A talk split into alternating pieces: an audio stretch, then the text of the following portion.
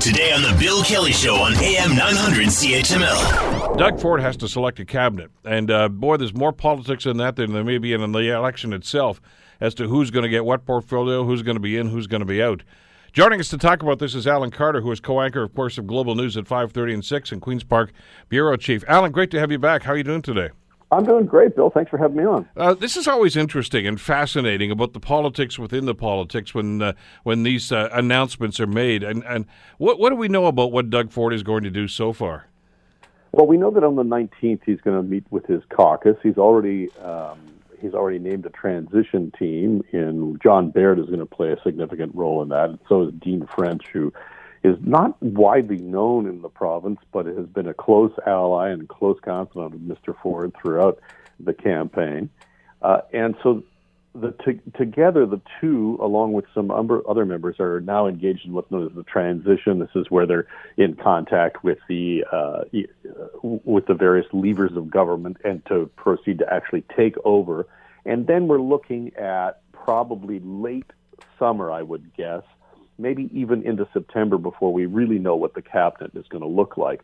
Generally, leaders don't tell you what the cabinet's going to be like until right before the House sits, and right now the House is scheduled to resume the second week of September.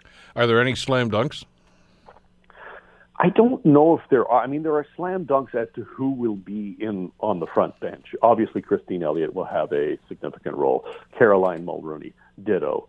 Same goes for some of the stalwarts of the party. He can't ignore guys like Vic Fedeli, but in within that is going to be a real story about how he treats the caucus that was by and large, with the exception of a single member against him mm-hmm. in terms of the leadership, how does he balance those long serving MPPs who actually have experience at Queen's Park with the newer people that he sort of touted uh, on his way into power, that being both Elliott Mulroney, Peter Be- Bethlenfalvy, also Rod Phillips, those sorts of people.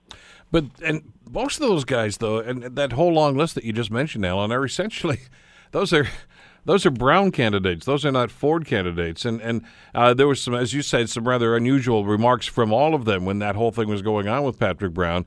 Uh, as to where they stood, and, and, none of them were big Ford fans. Uh, that puts him at a bit of a disadvantage, doesn't it? Well, it it certainly makes the balancing act much more difficult for him because like keep in mind what you have to balance when you put together a cabinet. You have to balance the aspirations and and you know and expectations of the caucus those people who believe that they're deserved whatever. Then you have to balance a regional uh, consideration. You got to make sure you got people from the north and people from ottawa and people from you know Windsor and all the rest of that have to be balanced in there as well. That's, and that's a good point because one of the criticisms of Kathleen Wynne's uh, cabinet uh, in this last term was that it was far too Toronto centric. Well, and that's and that's right, and of course, many of the MPPs for Wynne were from Toronto. Yeah. Mr. Mr. Ford is blessed with having uh, you know members right across the province and pretty much you know he's got he's got urban members he's got rural ones he's got northern ones. So he he has an ability to choose from that. But it's going to be an extremely it's going to be very illuminating as to how he puts together all the disparate elements of his party. You know I was talking to Deb Hutton a former uh, advisor to Mike Harrison mm-hmm. Eves the night of the election and she told a story about how when their first win when Harris first won, and they started to see the numbers going over 70 in terms of uh, seats. You know, he he began almost to despair because, you know, like too many becomes a bit of a problem. Like having too many members, it becomes a problem in itself.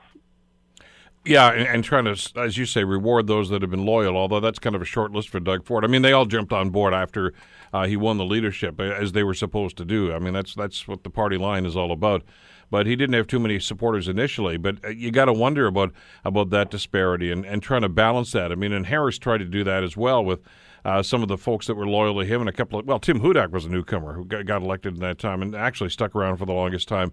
And you got to wonder if some of those folks are going to feel disappointed because the story I saw today from Queens Park, Alan, is that uh, he's right now musing about a cabinet of only about 12 people. That's significantly less than what Kathleen Wynne had that will be interesting too. You know, will he take that conservative sort of you know fiscally responsible uh, tact on it and say, well, the bigger the cabinet, the bigger the expense, and I'm going to run a small go- government, and it's going to start with my cabinet.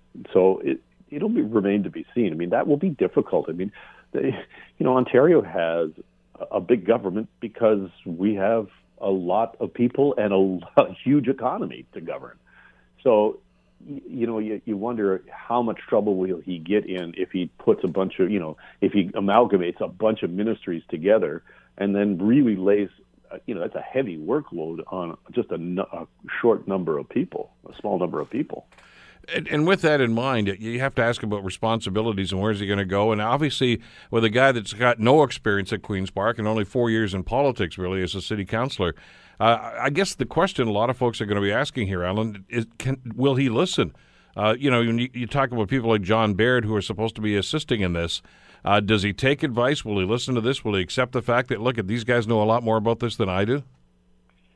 Well, that's I mean that's that's very interesting, and I I think I'll go back to Thursday night and the whole speech snafu um, you know, I don't think I want to read a ton into the fact that you know they they messed up with you know Kathleen Wynne just starting to, her concession speech, and then Mr. Ford began to speak as well.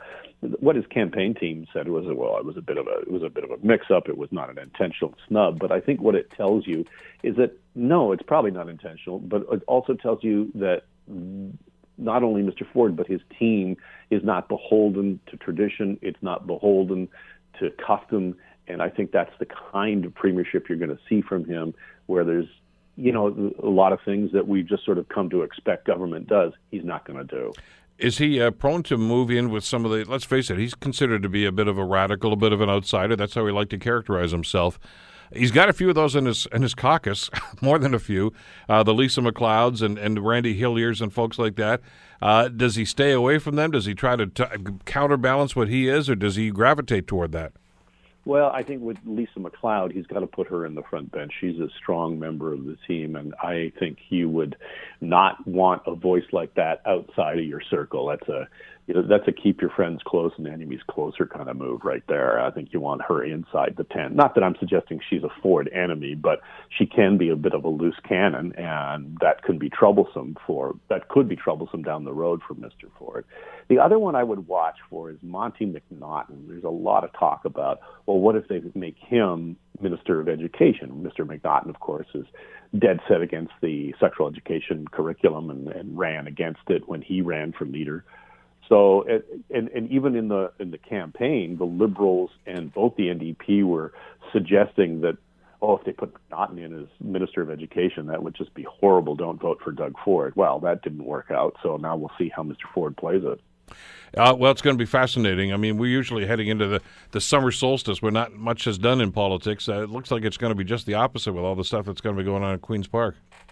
That's right. Uh, you know, just uh, when you're at the dock, uh, at the cottage, you just can't put your phone down. You just got to stay on Twitter 24 7. Alan Carter, of course, from Global News and uh, the Queen's Park Bureau Chief. Uh, thanks as always, Alan. We'll be watching you guys tonight at 5.30 and 6. Great. Thanks. Appreciate being on, Bill. Take care. Want to hear more? Download the podcast on iTunes or Google Play and listen to The Bill Kelly Show weekdays from 9 to noon on AM 900 CHML.